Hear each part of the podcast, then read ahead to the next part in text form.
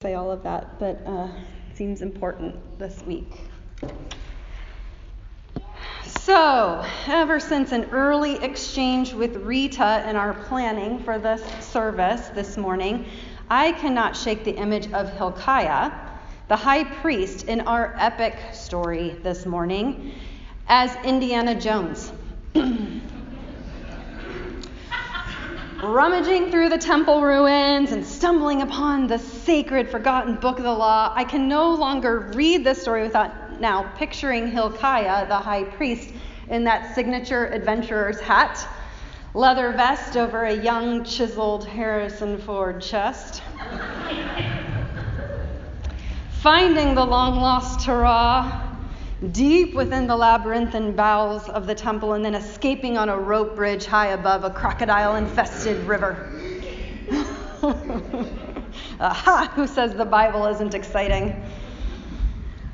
Uh, so, our story from 2 Kings is not quite that action adventure, mythic, heroic, but it is, as I've already alluded to, quite epic. And we actually the reading this morning skipped a significant section in the middle of the story, and I'm going to actually, in my recap, include that as part of my telling because it's just hard to tell the beginning and the end and skip the middle. So here's the Cliff's Notes recap. Josiah becomes king at the tender age of eight. He has an illustrious 31 year reign and is done with it before I am the age that I am now. He becomes king at eight after his terrible king father Amon was assassinated, which was after his even more terrible grandfather Manasseh had ruled the people. And when he is 26, King Josiah sends his secretary, Shaphan, to Hilkiah, our Indiana Jones high priest, and has him gather all the money that's been collected at the threshold of the temple from the people. So the people would come to the temple, they'd leave their money, so they collect all of that money and has him take it to the workers who are restoring the temple the carpenters, the builders, the masons. They're all explicitly named here. And they're not even asked to give an accounting for the money that they're given because, as King Josiah asserts, they deal honestly. Which, frankly, reminds me, and Isaac might know this too. Reminds me of doing business in the teeny tiny town of Wakarusa, where Isaac and I both grew up, where everyone knows everyone, which makes swindling or cheating of any kind an awful lot harder to pull off. Right? You do that once, you get a reputation, and you're going to lose your business. So everyone knows everyone, and there's accountability built in there. I know those workers who deal honestly. And I know a few of them in this room as well. So King Josiah sends Secretary Shaphan, who sends High Priest Hilkiah into the temple to the workers. And when Hilkiah returns, he tells Shaphan that he has found the book of the law. Hilkiah gives the book of the law to Shaphan. Shaphan reads it and then takes the book of the law directly back to King Josiah. And after reporting on having successfully delivered all the money to the workers, Shaphan reads it again, and this time he reads it aloud to King Josiah. And King Josiah, upon hearing the lost book of the law for the very first time, and this is picking up where our story sort of skipped ahead, so you didn't hear this part. When he hears it for the first time, he immediately expresses his grief and his sorrow and his remorse by tearing his clothes and lamenting aloud about how their ancestors have not obeyed. They've not obeyed the words that are contained in this book of the law. So then King Josiah sends a whole team of people, the two we've already met, his secretary Shaphan and Indiana Jones high priest Hilkiah, and three others. He sends the whole team of five to seek what is God's word for me and for us, given the fact that we have not lived in obedience to this covenant that we didn't even know existed? So, that team of five go to Huldah, a prophet.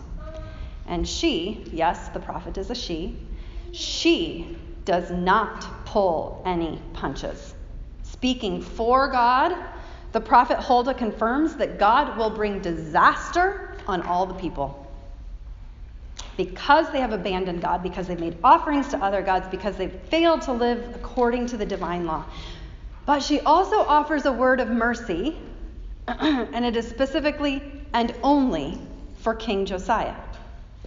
Because King Josiah heard the book of the law for the first time and tore his clothes in penitence, Huldah declares that God will allow him to live a long and peaceful life, and God's wrathful disaster will rain down on the people only after he has died peacefully. so the team of five take this message back to King Josiah, and to his credit, he doesn't skip merrily away because he gets the good news that he's going to escape the disaster. Instead, he gathers the people. And this is where the story picks up, which we heard this morning. He gathers all the people the prophets, the priests, and the text says from the greatest to the smallest, all the people. And he reads to them the lost and found book of the covenant. He reads it aloud to them. And when he closes the book, or rolls up the scroll, more likely. When he rolls up the scroll,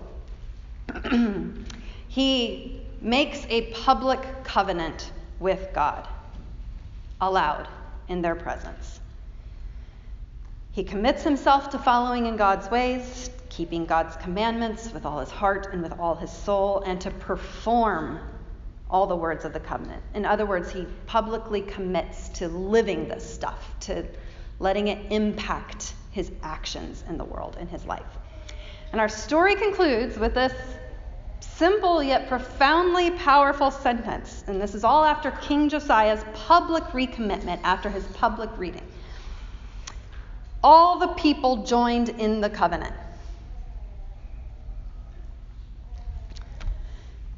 Now, we'll come back to that. But for now, what I want to say is that, that scholars who look at this text all agree that the lost and found scroll in our story was most likely Deuteronomy, or some very significant portion thereof.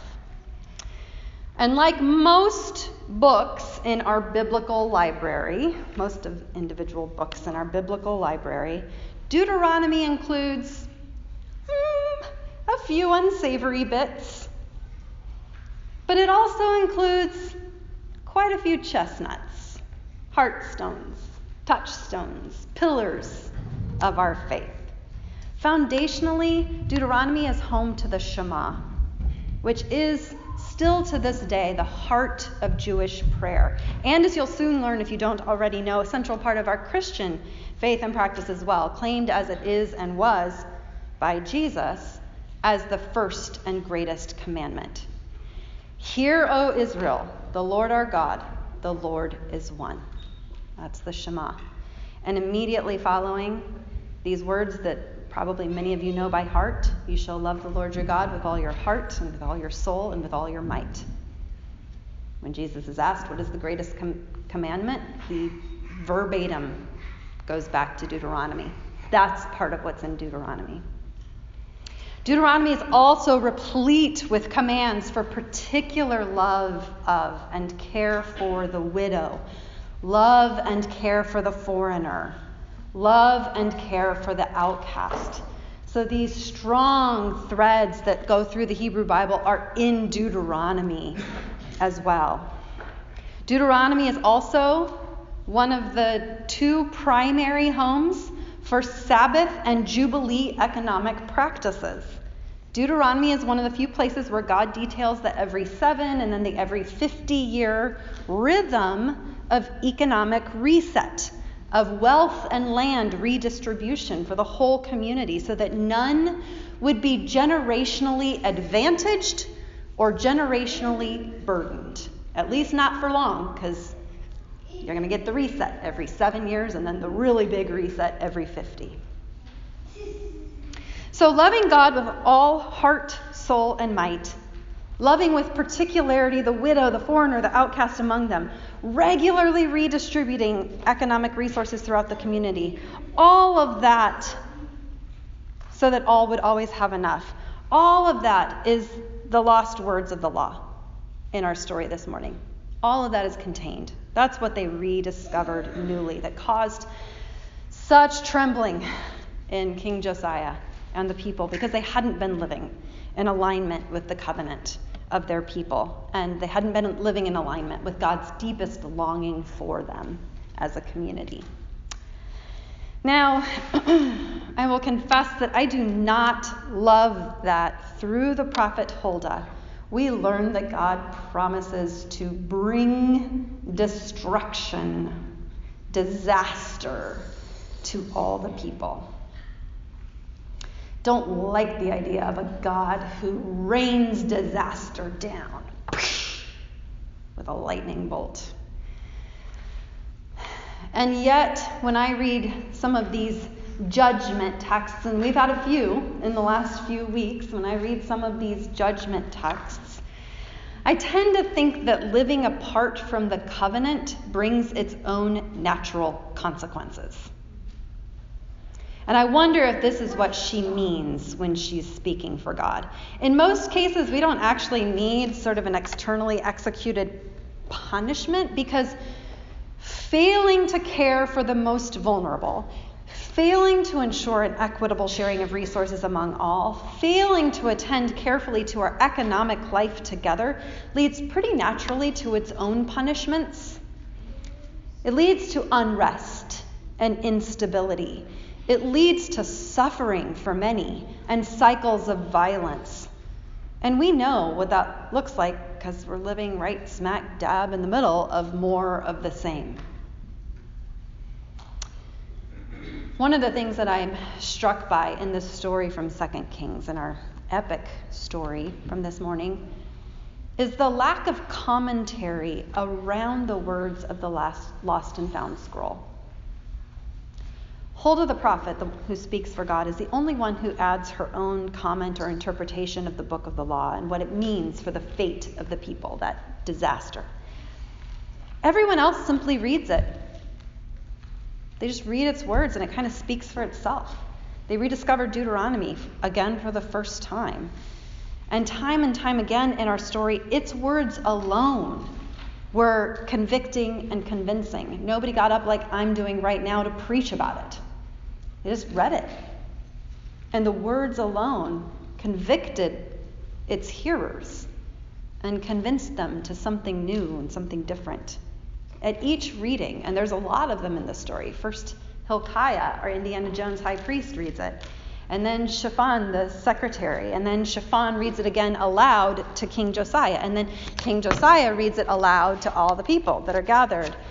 And at each reading, the people rediscover the core of their ancestors' faith, their faith, as proclaimed in the ancient text. And with each reading, they come to more deeply understand God's call to them, God's call to the people to live in covenant in relationship with God and to one another. It's a pretty moving story of receptivity, actually. Um, all these folks in our story could have been resistant, they could have uh, denied that it was authentic, they there could have been all kinds of responses to dis- the discovery, the rediscovery of this ancient text, but it's a pretty moving story of time after time people really being receptive to it. And it has me wondering about the heart of our own faith, the core of our worship together, and what it is that we come around each week when we gather in this place together. The back to basic foundations of our own covenanted living with God and with one another. A question that um, Discipleship Council has been asking in some specific ways, and one example would be specifically related to our offering and worship and how it works or doesn't, how it fits with our current practices of giving or doesn't, and why do we keep doing so that's one specific example of a question that Discipleship Council is pondering.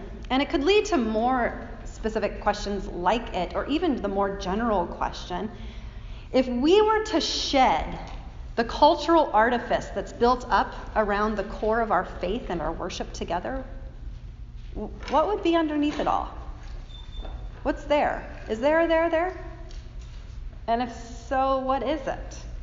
What would remain? How would we collectively name that core of our faith and our worship life together.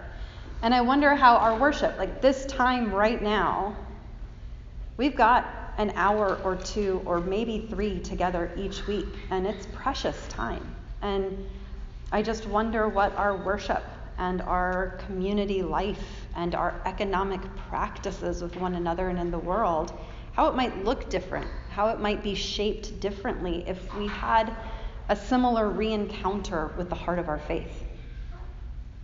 Whatever it is that we might say that is. Deep below all those sort of cultural assumptions and practices that we've layered on top, things we do because we've always done.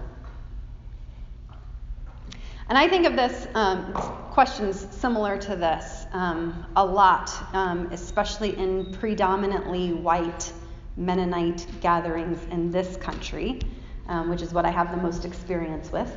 It's predominantly white Mennonite gatherings in the U.S. I think about what is artifice and what is core, and what are all those cultural layers that get built up around the core. Which is not to say that culture is bad, right? I don't, I hope you don't go away from this morning thinking that I've said culture is bad and we should get back to the core.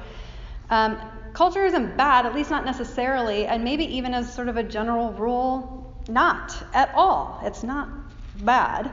But culture can obscure the core. And culture can even distort our sense of what the core is. Or culture can become the thing, right? It can become the thing we worship, uh, the thing that gets our ultimate loyalty. Um, and that can end up causing harm in communities where, for example, a smaller minority may not share the dominant culture but is getting pulled along with it as it becomes the thing. So, anyway, just these questions are with me a lot. So, friends, here at Seattle Mennonite Church, we donned our own Indiana Jones hats and ventured far into the labyrinthine bowels of our own religious tradition. What lost treasure might we find? rediscovering again as if for the first time. Would we find the same thing? And how would it transform us and our life together?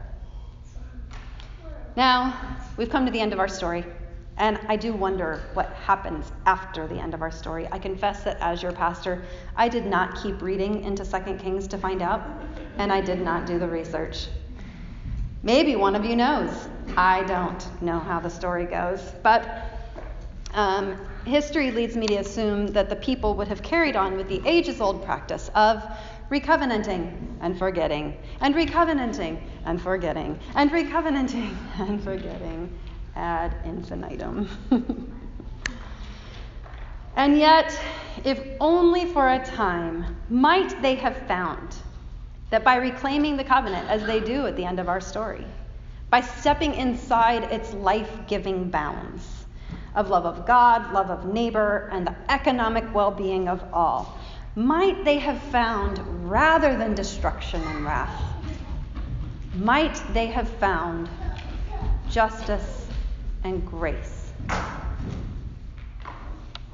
wonder if the same might be true for us. May it be so.